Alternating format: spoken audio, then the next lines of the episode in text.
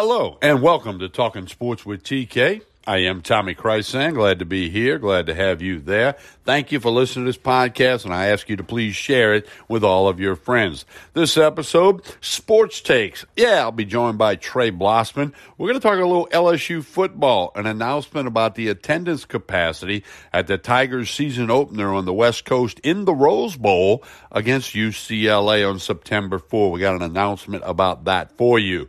Trey Blossman's got a lot of thoughts and observations on the NBA. We'll also talk a little bit about sports on TV, uh, the NBA, ESPN, their popularity and ratings continue to go in a downward trend. We got some thoughts on that, some hard hitting takes on that as well. And we're going to give a shout out to LSU track and field. The men's team wins the national title last week out in Eugene, Oregon.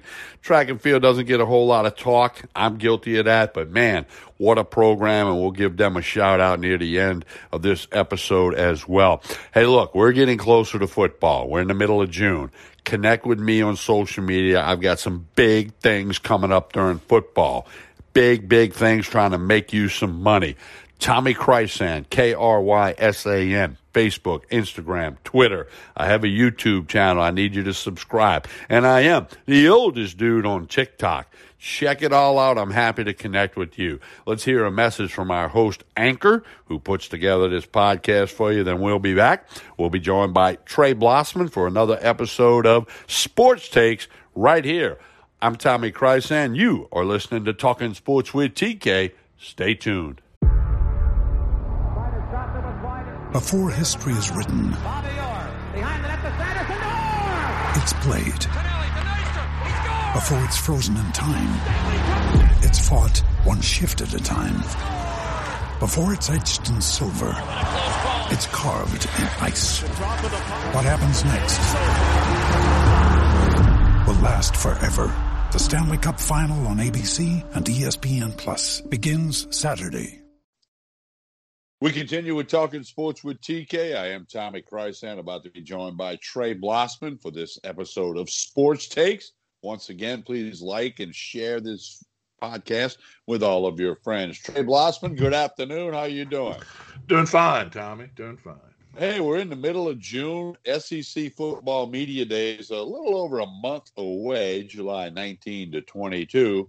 But it was announced today a, a little announcement regarding the LSU football season opener on the West Coast against UCLA in the Rose Bowl. Tigers have never played in the Rose Bowl Stadium.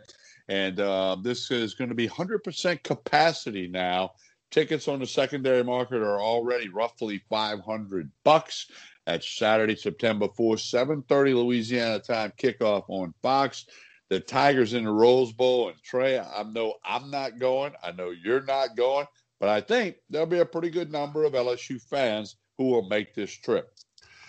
You know, sure they will. Tiger fans are greatly looking forward to the new season after, uh, I wouldn't call it a debacle, but let's call it the disappointment of last season following the 2019 championship. Tiger fans are ready to rock. It's a good matchup. Uh, against a traditional national power, even if they haven't been that lately. UCLA always has talent. They uh, they're going to be a good football team. It's a good opening matchup for the Tigers. I do expect the Tigers to win. We'll get more on that later. But yeah, I agree. I think a lot of Tiger fans will go. Uh, I went to the 1984 game against USC in the Coliseum. My entire family went out and we had a fabulous time. I don't know if anybody in my family is going to this game or not. I haven't heard any conversation about that, but in all likelihood, uh, at least one of my brothers or more will be heading out there. I know when we played Arizona State uh, after Katrina, uh, three or four of my brothers and my dad went to that game. We, we usually uh, have some travelers. I don't go to the home games anymore, so I'm certainly not going to travel to California to watch them play. But uh, I, I am very much looking forward to that opening game. And it'll be the first LSU football game with full capacity attendance since the pandemic thing, since against the 2019 season you referenced a few minutes ago. And like you said, we got plenty of time to talk about that going forward. But wanted to mention that uh, attendance thing announcement that was just given out uh, a little earlier today. Trey Blossman, you've always got your eye on the NBA. Full speed ahead in the playoffs. I want to get some NBA commentary and your thoughts and observations as the playoffs roll on in the NBA. Well, I'll tell you that uh, Phoenix Suns looked really good in their dismantling of the Denver Nuggets. Before Jamal Murray got hurt late in the season, I thought Denver was the team to beat. I thought they were the best team in the NBA. Uh, Murray is a guy who can score 40, 50 points on any given night if he needs to. He's uh, a lot like Booker at Phoenix. He, he can really score the ball. And obviously, Denver is missing him. They had other injuries as well. PJ Dozier has still been out. They uh, they just weren't up to Phoenix with the injury problem, and uh, that's unfortunate because I really thought Denver was looking good until that injury. But injuries are a part of basketball, and they're playing a big role in the playoffs here. Uh, the Suns, by the way, dis, uh, dismissed Denver four games to nothing. They're waiting for the winner of the Jazz Clippers series. And it appears their mix of young talent, DeAndre Ayton, uh, Devin Booker, we just mentioned, Bridges, Cam Payne, Cam Johnson, and veterans Chris Paul and Jae Crowder have provided to be a, uh, they're proving to be a lethal combination. And uh, it's going to be hard to beat those guys. They are really playing well right now, but there's some teams that want to take them on. Two of them are the Jazz and the Clippers. Home team has won all four games so far in that series. Game five will continue, I think, tomorrow night. Uh, Jazz, Mike Conley has been out. Uh, that's proven to be a problem for them. They need to get him back in and playing as the Clippers have woken up in their two home games since getting beat two games in Utah. Uh, I, I, think that goes seven games, probably the way it's looking. I still like the Jazz to win, but if they don't get Conley back, they may lose to the Clippers. In the East, man, the Nets in their first two games against the Bucks looked like world beaters. Now they've come back to earth. That series is tied 2 2 going to game five tonight. Kyrie Irving is out. James Harden, who has been out for the Nets, this morning was listed as questionable by noontime, he was listed as doubtful, and now he's listed as a game time decision. He's going to do the shoot around, as I understand it, and if he feels good enough, he's going to play tonight. I think the Nets will need him. The, the Bucks have to have some renewed confidence after winning games three and four at home. That should be a good series, but again, injuries a factor there, as they have been in many of these playoffs. The Sixers and the Hawks are tied two to two after the Hawks drew even last night. Joel Embiid went out late in the game with an injury. His status is listed as day to day. Uh, it's unfortunate that injuries are playing such a role in these playoffs, Tommy, but nonetheless, I have found the basketball on the court that has been played to be very exciting to watch, and I'll be watching the Nets and the Bucks game five tonight. So it's safe to say that injuries, playoff wide, have kind of been the prevailing story. On top of the fact that you said there's still been some pretty darn good basketball being played. Yeah, well, you know, the Lakers got knocked out. Anthony Davis wasn't healthy for them, and that certainly was a factor there. The way the Suns are playing, I think the Suns would have beat them anyway. But, you know, we go back to the 2019 playoffs. Golden State was decimated by injuries, and wound up losing to a Toronto team that was better than a lot of people thought, but certainly injuries played a major role there. Uh, and, you know, eh, Tommy, when I was younger, I don't remember so many injuries, or maybe guys were just tougher and they played hurt.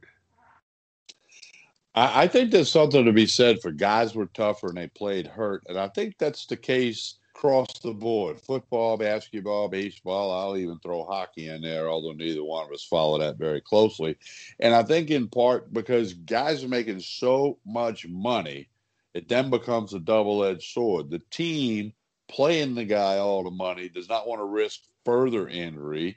And then the guy who's making all the money, you know, he wants to stay healthy and you know work on that next contract or, or whatever it might be. So i think there's a, a softness that has kind of you know settled in in professional sports in the last decade. I'll just throw that the 10 year watermark out there uh, for those reasons that i mentioned and then a, a variety of other things doctors and training and medical staffs on all teams. You know, they, are not going to risk.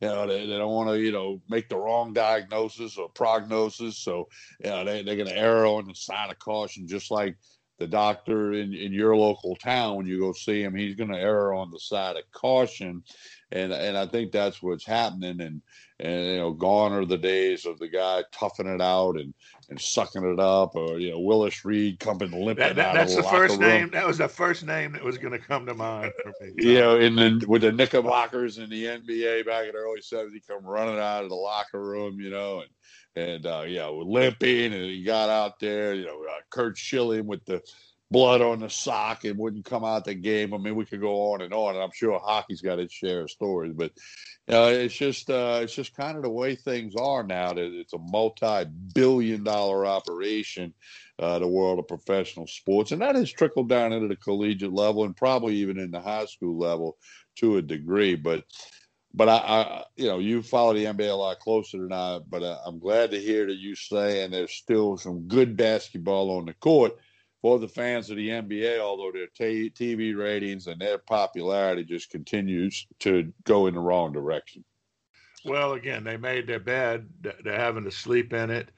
Uh, they are dialing it back a little bit, if you will, but it's still there. And when it was prominent, it was so strong, it, it, it turned a lot of fans off. I know a lot of people aren't watching.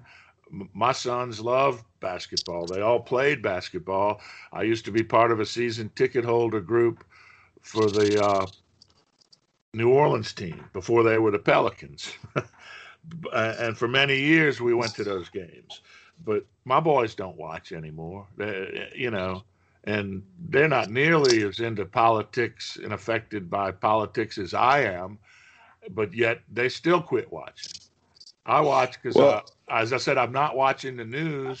I got to do something at night. I've been watching NBA basketball, and uh, I, uh, as I said, I tune out when they start talking about the social justice stuff. I'll I'll change games, and if I can't find a game that they're just letting them play basketball, I'll watch Food Network or something. But uh, I do enjoy most of the on court play in the NBA. That some of the greatest athletes in the world.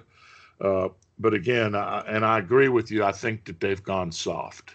Uh, I think that you could take whoever's going to win the championship this year, and you could put them up against the late '80s, early '90s Detroit Pistons or Chicago Bulls. They would get creamed. It wouldn't even be close. It, wouldn't even be close. That, it would. It would actually be laughable. And here's a, an example of why the NBA is losing followers, and I'm kind of blindsiding you with this. I think you're going to be aware of it. Do you know that there's now an a, the Kareem Abdul-Jabbar Award given by the NBA, and it goes to the player who most exemplifies Kareem Abdul-Jabbar's uh, thoughts on civil rights. Is that the most ridiculous thing you've ever heard of? First off, everybody's entitled to an opinion, but your opinion on civil rights is subjective. So then it becomes subjective of who's mostly agreeing with you. This is all part of what the NBA has done when they painted the Black Lives Matter on the court and, and they're trying to address all these things. It goes back to what you just said. You tune in to watch basketball. You tune in to watch the greatest players in the world play the game. You don't want the other stuff. And it boggles my mind that the NBA hadn't figured out that – 95%, that's a guess by me, of the people turn on a game to watch basketball. They don't want to hear about civil rights, social justice. They got plenty of other places you can engage in all of that uh, rhetoric if you want. But not during a basketball game. No, uh, the NBA has been and continues to be tone deaf on that issue, and they're paying the price. No doubt about well, it. Well, and, and, and so is so is ESPN, who I just read an article an hour ago. In the last seven years, they've got like 25 key people that have left ESPN. By key people, I mean uh, Sports Center guys, guys who had shows like a Mike Golic, and I mean we could go on and on. And all of it is because those guys wouldn't take the extreme far left slant that ESPN wanted them. Not that they weren't on the left, but they didn't go overboard with it. They wanted to report the sports, comment on sports, give their thoughts and observations, and they didn't want to mix. They didn't want to blur the lanes. And uh, now, you know, uh, Neil Everett's the latest one to be sent away from ESPN. All when their contracts expire, quote unquote. Kenny Mayne. I mean, again, there's a long list of them. It's not, and you've heard of just about all of them. But uh, and again, ESPN and the NBA just don't get it. Now, of course, they are partners to a large degree, corporate wise. So, hey, you know, but you know what? I don't, I choose not to watch. You do because you want to watch the basketball. I'm watching baseball now because of baseball. I don't like a lot of things going on with the game, but I enjoy watching that pitcher try to get that batter out or seeing a team turn a nice double play or a diving catch in left center field. I love all of that, you know, a throw to catcher throwing a guy out stealing. So that's why I watch. And I'm like you. A lot of these games now have turned into talk shows. Announce the damn game. That's what I want to know. Give me info about the players, the team, what's coming up, all this good stuff. There've been there've been times, Trey, in the last month when I've had a baseball game on late at night, and these announcers start with their talk show, as I call it. I'm putting on a rerun of Married with Children or Law and Order SVU. I mean, I, I'm just not going to listen to that crap. Well, there you go. You if know. I want to listen to that crap, I'll turn on one of the, the the dozens of news outlets, left, right, conservative, progressive, whatever you want to call it. I would turn on one of them if I want that. Or, or sports center, or sports center. yeah, I mean, I, you know, I, you and I are of the age when Sports Center was a key part of our lives. We planned our evening around it, our day around it, our Sundays around it. Not anymore. And I think we, we are representative of a large group of people. And they said they're going after the younger generation. That ain't working either. Well, Tommy, for decades, the 10 p.m. Central Time Sports Center was my most watched show on TV. I, I waited for 10 every night, waiting to watch that show now when I do watch a live game on ESPN and the game ends and the Sports Center broadcast begins, I'm usually off of that within five or 10 minutes. You know, I don't automatically just change the channel, but as soon as they finish interviewing a player after that game that just ended and they go into their other sports, I'm done. You know, I, well, I might stay in after an NBA I, game to hear what Chris Paul has to say. But uh, once they're done with that, I, am done with Sports Center. As soon as the game's over now, I'm switching to Van Morrison, uh, John Prine, Eddie Spaghetti, Peter Frampton, whomever, and just listening to some tunes. That's what I'm doing. Yeah, he's a smart guy, well, Trey, as we wrap it up, I do want to mention it, it doesn't get talked about enough the, the outstanding track and field program, men and women at LSU, Coach Dennis Shaver.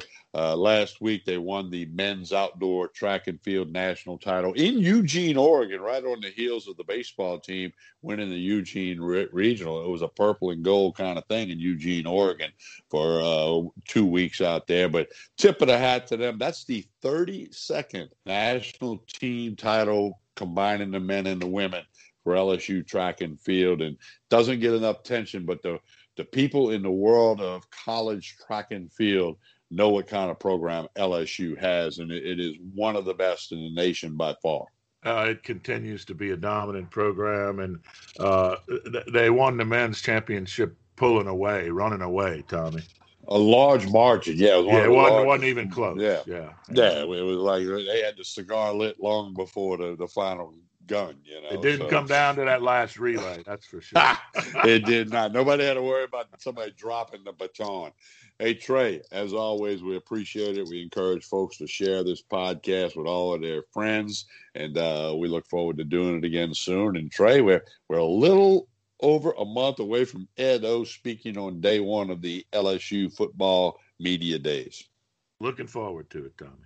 Now's the time to save 30% on wedding jewelry, only on BlueNile.com. Make sure your wedding ring is the one with your pick of diamond and lab grown diamond bands, all hand finished and graded for excellence. Or surprise her with something blue she'll love for life, like a stunning pair of sapphire earrings. Blue Nile's jewelry experts are available 24 7 to help, from fit questions to style advice. Right now, get up to 30% off at BlueNile.com. BlueNile.com.